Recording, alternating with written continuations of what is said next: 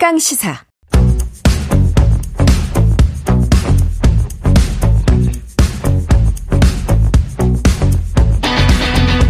심리로 들여다보는 세상 이야기. 뉴스는 십니다. 정치, 경제, 사회 등 우리 사회의 다양한 이슈를 심리학적 관점에서 풀어보는 시간이죠. 최강 시사 뉴스는 십니다. 오늘은 김태훈 경남대 심리학과 교수님 모셨습니다. 안녕하세요. 안녕하세요. 안녕하십니까. 오늘은 그 감정 쓰레기통 이야기를 아, 해볼까 네네. 해요. 네. 근데 감정 쓰레기통이라는 게 우리가 이제 뭐 하는 말이긴 한데 뭐 일상적으로 쓰지 않습니까?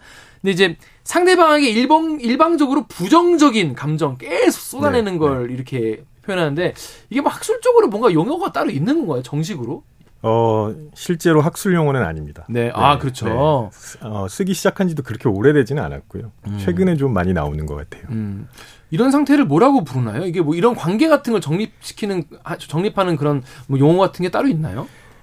어, 굳이 찾자면 이제 네. 영어로는 emotional dumping 뭐 이렇게 덤핑. 네. 감정 덤핑. 네, 네. 어, 이거 딱 다가오는데요? 외국에도 그런 분들이 있나 봐요. 어, 그럼요. 네.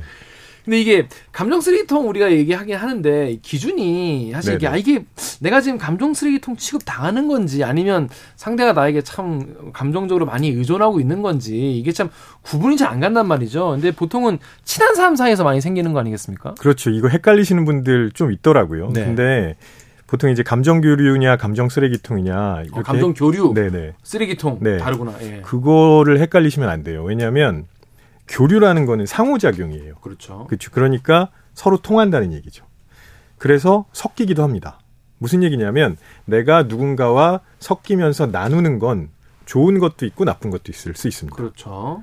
쓰레기통에는요. 네, 나쁜 것만. 나쁜 것만 버리죠. 그렇구나. 네.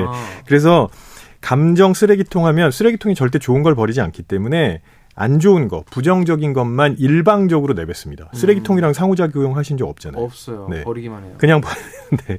그래서 그렇기 때문에 상대방이 어떤 반응을 하는지는 전혀 중요하지 않습니다. 음, 그게 이제 큰 차이점이죠. 그냥 내가 쏟아내는 걸 받아주고 상대방은 무조건 이해해야 된다. 음, 이렇게 생각하는 건데요. 여기서 좀 주의하셔야 될 게 있는데 네.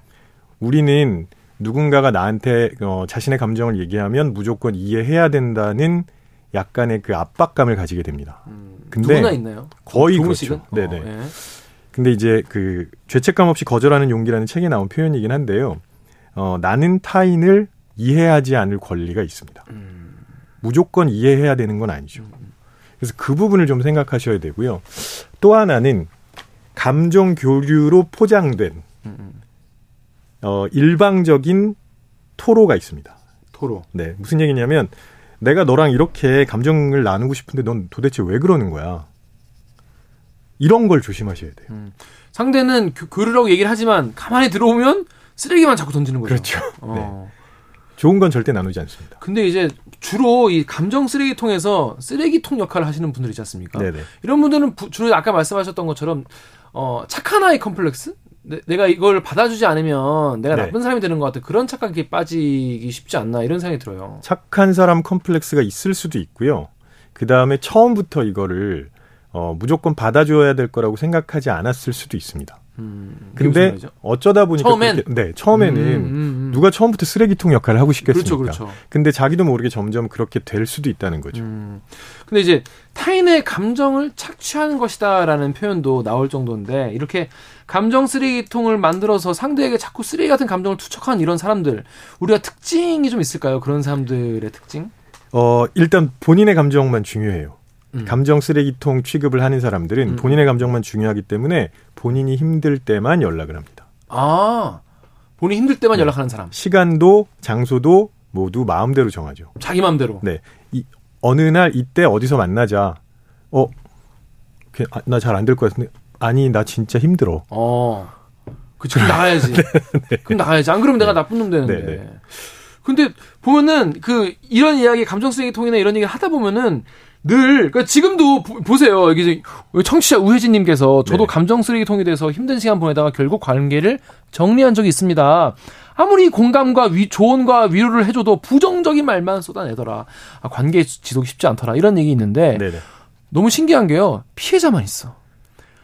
늘 피해자만 말을 하고 가해자는 네. 모르나 봐요. 모르는 건지 말을 안 하는 건지. 어 모르는 경우도 많고요. 아 본인이 네, 몰라요. 네, 네. 던지는 사이 네, 네. 자각 못하는 경우도 많지만 알고 있는 사람도 있습니다. 어, 내가 네. 그런 성격이다. 네, 그러니까 예를 들어서 나르시시스트 같은 경우는 모를 리가 없어요. 음, 왜냐하면 내가 다른 사람들보다 돋보여야 되는 사람이기 때문에 다른 사람을 최대한 억압하고 좀 부정적으로 만들고 이런 성향이 있죠. 음. 그런 사람들은 알겠지만 다른 사람들 특히 아, 그런 사람들 알고도 그러는 거예요? 네, 알고도 그러죠. 그런 사람들 말고 이런 사람들이 있습니다. 자기가 희생자였던 사람. 아 본인이 본인이. 감정 쓰레기통의 희생자였던 분들은 자기도 모르게 그걸 배우는 거예요. 아 그럴 수도 있어요. 네네. 그게 흔히 요즘 많이 말씀하시는 엄마와 딸 관계에서 나오는 음. 그런 사례로 이어질 수가 있습니다. 음. 네. 왜냐하면 엄마를 위해서 나는 사실 엄마가 너무 안쓰럽고 엄마한테 너무 연민을 많이 느끼고 해서 음. 엄마한테 맞춰준 건데 엄마는 나를 감정 쓰레기통 취급을 한 거잖아요. 음. 근데 그러다 보니까 자기도 모르게 자기도 어딘가에다 그걸 쏟아내야 되는 거예요. 아. 근데 그러면 본인의 영혼이 망가지는 길 아닐까요? 결국에는. 어, 그렇죠. 이거 되게 힘든 일입니다. 이- 예. 그냥 버티는 걸로는 절대 안 돼요. 음, 음. 네. 근데 그런 예를 들어서 제가 다른 케이스는 모르겠는데 그 이 케이스는 굉장히 비극적인 케이스잖아요. 네네. 그러니까 이제 부모님이 자신을 그렇게 한 것 때문에 너무 고통스러웠지만 본인도 결국 닮아가게 되는 만약에 본인이 지금 청취자분들 중에서 아 내가 지금 가족이나 뭐 이런 관계에서 그런 거를 내가 닮아가는 게 아닐까 이런 거- 걱정이 지금 드는 분도 계실 네네. 것 같아요. 네. 이런 분들한테 좀 그렇게 되지 않게 하기 위한 조언 같은 게 좀 있을까요? 일단 확인부터 하셔야 됩니다. 내가 진짜 확인? 감정 쓰레기통의 역할을 하고 있는지. 맞나? 네네. 어떻게 확인합니까? 어, 상대방이 무조건적인 공감을 원한다면, 그러니까 내 본인이 하는 말에 대해서 무조건적으로 무조건 맞다고 해줘야 되는 거예요. 음, 음. 어떻게 그럴 수가 있느냐, 혹은 다른 방식으로 생각해 봐야 되지 않느냐라고 했을 때, 야, 너 어떻게 내, 내가 말하는데 그럴 수가 있어? 어, 너 어떻게 내 편을 안 들 수가 있어? 이렇게 나오면 갑자기 아, 저 감정이 PTSD가 와서 저도 어, 옛날에 또 떠오르면서 아 힘들어요. 그러면 해줘야 돼요. 예. 네. 근데 그런 식의 반응이 나오면 무조건적으로 공감해 달라 그러는 거거든요. 음, 음, 그건 사실 공감이 아니죠. 음, 음, 음. 근데 그런 반응을 경험하고 계시다면 감정 쓰레기통 역할을 하실 가능성이 커요. 지금 청취자 박은학 님께서 직장에 딱 이런 분이 있다라고 하는데 의외로 하급 직원이라고 합니다. 네. 하급 직원인데도 오히려 더 대하기가 어렵습니다. 해결 방법이 있나요? 이런 걱정하세요. 하급 직원한테 이럴 수도 있군요. 하급 직원도 그러니까 상사한테 힘든 일들을 얘기할 수 있거든요. 그치, 네. 그치, 그리고 맞아. 요즘은 옛날과는 달리 그렇게 할 때 어, 잘못 대하면 그 청사의 갑질 이렇게 오해받을 수도 있어요. 그럴 수도 있죠. 그렇기 때문에 예전보다 이제 훨씬 더 잘 대해 주시는 분들이 많은데 그 과정에서 자기도 모르게 그렇게 역할을 하기 시작하는 겁니다. 음, 음, 네. 음. 그리고 내가 혹시 이 직원의 말을 제대로 들어주지 않았다면 않는다면 내가 혹시 불이익. 이상한 상사로 아, 보이지 않을까. 그런 걱정을 하시는 거죠. 그럼 어떻게 이거 해결 방법이 있을까요? 제가? 조금 전에 말씀드렸잖아요. 만약에 무조건적인 공감을 원하면 쓰레기통 역할을 하는 거기 때문에 음. 확인부터 하고 확인하고 그 순간 어. 손절해야 됩니다. 손절을 그냥 네. 빨리 하는 게 네. 그러니까 나 회사에서 욕을 먹더라도 빨리 손절을 하는 게더 네. 나은 건가요? 그게 가장 좋은 방법이고요. 근데 바로 손절하기가 사실 쉽지 않아요. 쉽지 않죠. 그렇기 때문에 중간 중간에 어떤 작업을 하실 수 있냐면 이렇게 힘든 걸 토로하는 그냥 일방적으로 토로하는 거잖아요. 그 감정을 본인이 가져가지 말고요. 음. 그 사람한테 다시 줘야 됩니다. 음. 어 힘들겠구나 이렇게. 네. 그러니까 너 지금. 이러 이러한 것 때문에 힘, 힘들- 그래서 힘들다는 거지라고 거지? 확인을 해줘야 된다는 어, 거죠. 그러니까 아니, 힘든 거. 어. 그렇죠. 어. 아니면 본인이 자꾸 가져가게 돼요. 음, 그게 선생님 이게 그럴 수도 있나 이게 그런 감정 같은 걸 내가 어 정말 힘들겠다 그래 그래 그래 하고 나면은 나도 그 감정이 마, 마음에 남아서 나를 힘들게 하는 거예요. 물론이죠. 그래서 그런 네네네. 거구나. 그런 걸 이제 전이라고 하거든요. 어, 그게 실제로 이- 네, 네. 있는 거예요. 네. 어, 네, 그 되게 조심해야 됩니다. 그렇구나. 그런데 이- 그런 케이스 뭐 하급 직원이면은 뭐 알바인가 이런 생각을 할 수도 있어요. 그리고 이제 선을 긋고 어너 참 힘들겠구나. 어 이거 화이팅 뭐 이러면 될 수 있는데 지금 김현철님께서 남남은 안 보면 그만이지만 가족 관계면 어떡하냐. 8225님 상대가 와이프일 땐 어떡하죠? 이게 가정의 평화를 위해서 맞장구는 쳐주고 있는데 이 네. 맞장구도 한계가 있다 이 말이야. 이런 분들이 가장 힘드실 것 같아요. 그렇죠. 이게 어 가족이 제일 어려운 점인데요. 예. 어, 여기서 반드시 생각해 보셔야 될 게 뭐냐면 분명히 관계가 특수하긴 하지만 어쨌거나 부모든 자녀든 타인입니다. 타인이다. 네. 제가 아까 말씀드렸거든요. 나는 타인을 이해하지 않을 권리가 있습니다. 무조건 타인을 이해해야 된다는 그 압박감에서 일단 벗어나셔야 되고요. 그래야 그게 출발점이 됩니다. 심리적으로 분리하는. 근데 그 용기가 많이 필요할 것 같아요. 그렇죠? 안 돼. 필요하죠. 안 돼요. 필요해요. 네. 네. 안 되더라고. 이게 사람이 왜냐면 관계가 소중하니까 네. 관계도 소중한데 이게 이게 그 내가 이렇게 잘라내려면 상대한테 불편한 말을 해야 되고 불편한 네. 말을 하는 것 자체를 싫어하는 분들도 계시단 말이에요. 그래서 피하다 보면 오히려 되게 어이없는 결정을 하게 될 수도 있습니다. 예를 들어 어떤 예를 들어서 이제 자녀분들 중에 부모님이랑의 그런 음, 갈등 그렇죠. 때문에 쓰레기통 역할을 하다 보니까 빨리 집에서 벗어나고 싶을 수 있거든요. 그렇죠. 그래서 뭐 취직이든 진학이든 그런 목적으로 멀리 간다는 거죠. 네. 근데 그 걸, 결정을 너무 성급하게 하는 거예요. 아. 벗어나는 게 목적이에요. 결혼, 결혼. 그런 분들 네.